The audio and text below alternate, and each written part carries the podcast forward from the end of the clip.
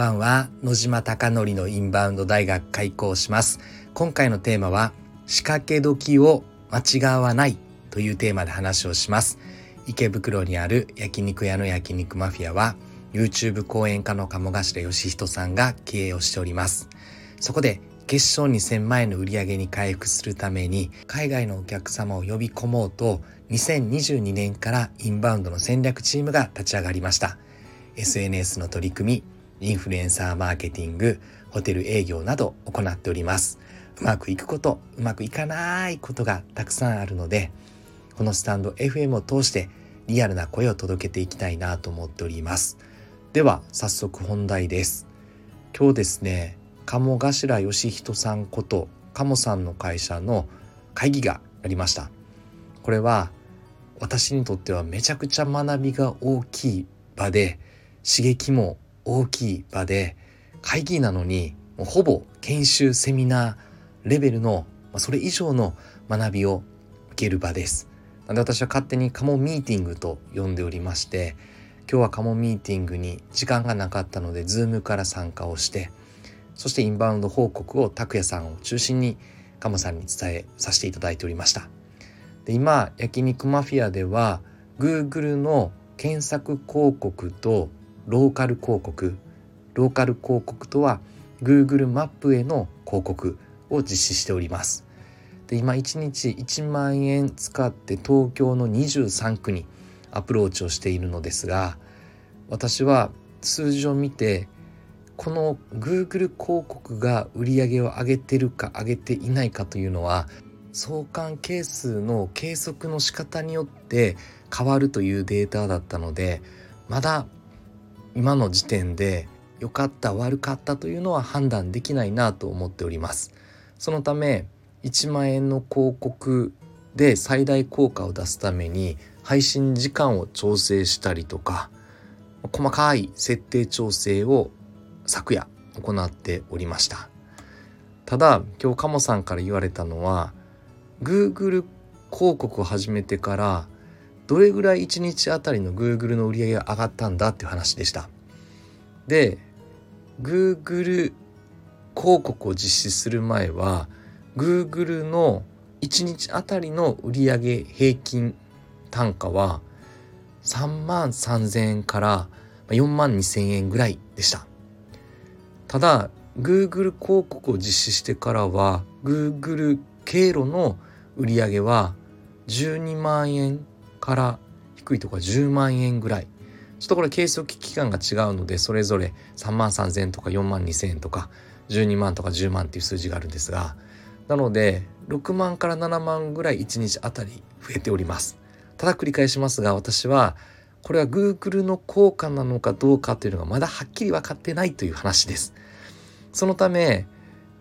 投資をするというタイミングでないと自分でも思ってましたしよりもっと細かく見て不必要な意味がない場所意味がないエリアも踏まえてもっと1万円を最大化させようとしていたのですが鴨さんは分からなくても今投資すべきだろうみたいな。なぜ投資しないんだって言ったところを強くおっしゃっていただいてまあそういうことか。私はやはり慎重に石橋を叩いて叩いて叩いて叩いて叩いて叩いて叩きまくってようやく渡るかどうかっていうのを判断するのでうちの会社はですねずっと右肩上がりなんですが緩やかな非常に緩やかな売り上げの上がり方をしておりますがやはり鴨頭義人という人間は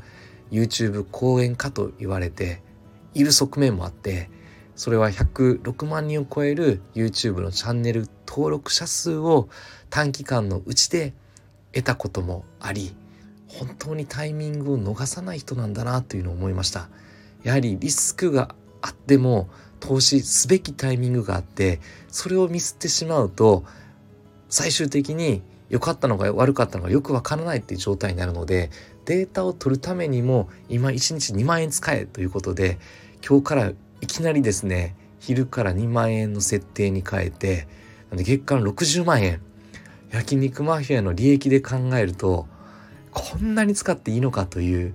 数字でまずはやってみようぜって流れになってます。やってみて使って使って使いまくってそこから分析して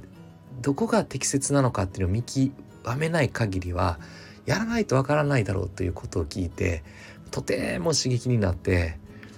成功するためにはタイミングが大事だというのは一般論的には言われていて私も知識的にはそれを持っておりますが本当にタイミングを逃さない人が近くにいたんだなというのを痛感しました。そしてその「行こうぜもっと行こうぜ」っていう気迫にあふれた言葉から絶対にうまくいくんだっていうことを思って私も鴨さんの気迫を通して気迫が生まれております。気迫というのは伝播するものですね。エネルギーは伝播するものですね。それを痛感した一日でした。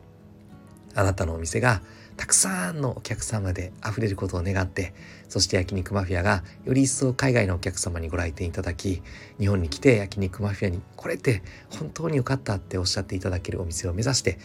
これからも日々取り組んでいこうと思っております。そうだ最後にですが今日は久しぶりに8年ぶりぐらいに両国国技館に行って相撲を見てきてまあ横綱というのはこれもまた気迫あふれる人ですね。一流の最前線に立って真剣な勝負をしている人たちは比較にならないほどの気迫が溢れてるんだなということを今日横綱を通しても感じました。気迫。今日は気迫という言葉が特に頭の中に強く植え付けていただいた日であったなと思っております。気迫についてちょっと話したかったので最後語りました。ではおやすみなさい。